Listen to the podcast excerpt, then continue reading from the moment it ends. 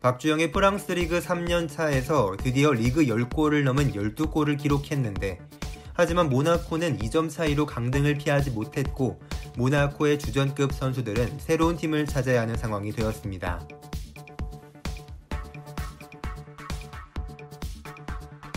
이때 박주영은 AC 밀란과도 링크가 났지만 유력한 행선지는 해당 시즌에 50여 년 만에 우승을 차지했던 릴 OSC였습니다. 운명의 8월 28일 이미 릴과 1차 메디컬 테스트를 마친 박주영은 2차 테스트를 기다리다가 아스날의 아르센 벵거 감독의 전화를 받습니다. 박주영은 당장 초고속 열차인 유로스타를 타고 런던으로 향했는데 프랑스 언론지 르퀴프는 미첼 세이드 회장이 박주영이 말도 없이 아스날로 떠나 충격받았다고 말한 인터뷰를 실어 박주영이 릴의 뒤통수를 쳤다는 비판도 받았지만 BBC의 데이비드 온스타인 기자는 박주영이 기차역에서 릴 관계자를 만나 아스날의 제의를 받았으며 아스날로 갈 것이라고 말했다고 밝혀 진술이 엇갈렸습니다.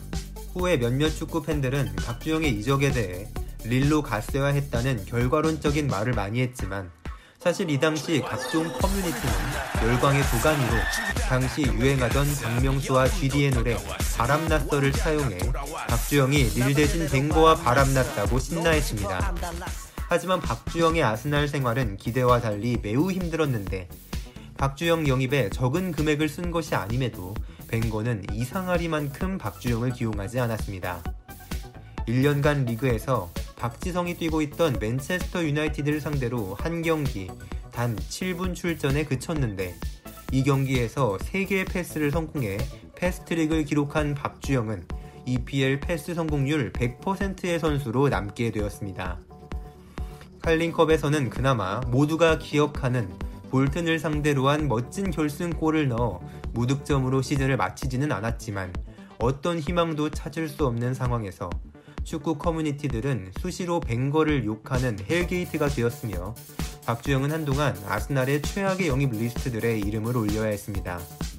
이런 상황에도 홍명보 올림픽 대표팀 감독은 박주영을 대회의 와일드 카드로 낙점해놓고 있었는데 한편 박주영이 모나코 공국에서 장기 체류 허가를 받아 병역을 장기간 연기한 것이 확인돼 병역 기피 논란이 일어나게 되었습니다. 이에 홍명보 감독은 박주영과 함께 기자회견을 열었는데 박주영은 병역 의무를 다하는 것은 당연한 일이라고 말하며 병역 기피 의혹을 부인했고 홍명보 감독도 박주영이 군대를 안 가면 내가 대신 가겠다며 농담을 하고 여론을 좋게 이끌고자 했습니다.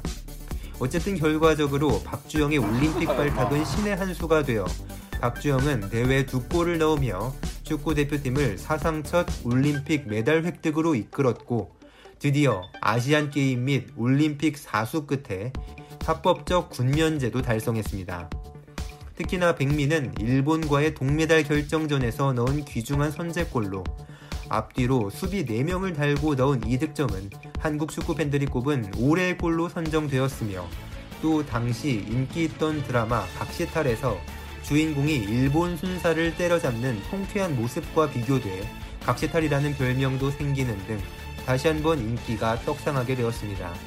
한편 아스날에서 자리가 없는 와중에 박주영은 스페인 라리가의 셀타 비고로 임대돼 오랜만에 스페인 무대에서 한국인 선수를 볼 수 있게 되었는데 부활을 노린 박주영은 전반기 3골을 넣으며 나쁘지 않은 시작을 했지만 일정하지 못한 출전 기회 속에 오랫동안 추가골을 기록하지 못했고 시즌이 막바지로 접어들 무렵 레알 마드리드를 상대로 골대를 맞추고 시즌 4, 5골을 기록하는 등 좋은 모습을 보였습니다. 하지만 박주영의 셀타비고에서의 시간은 점점 끝나가고 있었는데 시즌 후 박주영은 아스날로 복귀했지만 팀에서는 당연히 자리가 없어 보였고 2014 월드컵도 1년밖에 남지 않아 다른 팀으로 이적할 것이 확실하다고 생각되었습니다.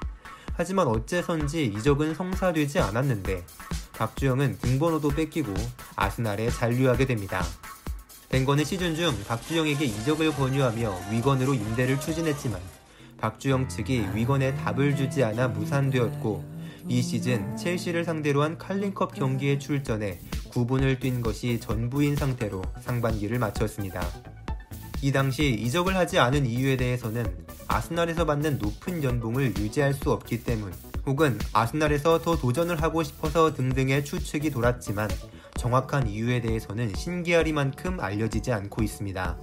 이제 월드컵이 6개월밖에 남지 않은 겨울 이적 시장에서 박주영은 드디어 챔피언십 왓포드로 임대되어 이제는 맘껏 경기를 뛰는가 했지만 박주영이 왓포드에서 뛴 경기는 1분을 뛴 데뷔전을 포함 단 두 경기로 계속되는 결장에 팬들은 답답함을 느껴야 했습니다.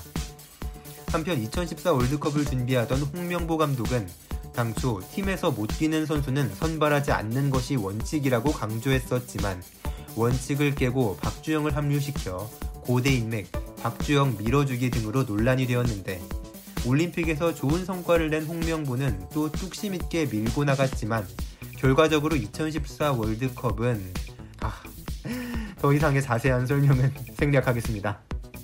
이미 아스날과 계약이 만료된 박주영은 월드컵이 끝난 후 소속팀을 찾고 있었고 그러던 중 박주영은 사우디리그 알샤밥과 계약을 체결했는데 데뷔전에서 데뷔골을 넣었지만 이후 6경기에서 골이 없던 와중에 알샤밥이 임금을 체불하자 입단 3개월 만에 빠르게 계약을 해지합니다.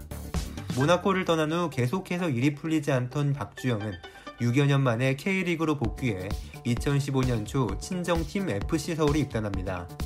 좀 더 편안한 환경에서 24경기 출장 9골을 넣으며 폼을 끌어올린 박주영은 FA컵 8강전 포항과의 경기에서 두 골을 넣어 승리를 이끄는 활약으로 FA컵 우승에도 공헌합니다.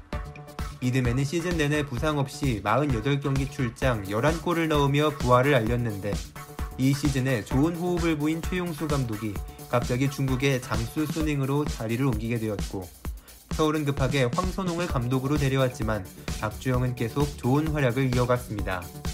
최고의 골은 단연 리그 마지막 경기 전북 현대와의 경기였는데 이 시즌 전북은 압도적 전력으로 시즌 내내 1위를 고수하고 있었고 리그 2위 서울을 아시아 챔피언스 리그 4강에서 떨어뜨리는 등 막강함을 뽐내고 있었습니다.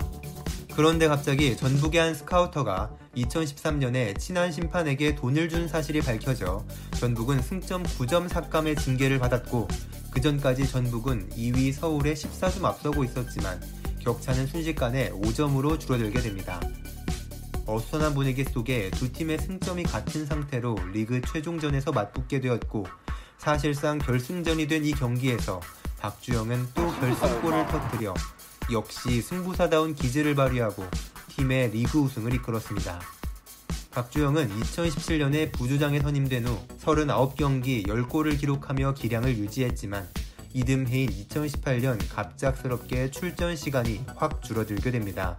알 수 없는 상황에서 SNS 등을 통해 황선홍 감독과 불화의 상황을 추측할 수밖에 없었는데 팬들의 지지를 얻지 못하던 황선홍이 사퇴하게 되었고 이을용 코치가 감독 대행으로 지휘하면서도 박주영의 출장 수가 늘지 않아 박주영과 프런트의 갈등을 의심케 했습니다.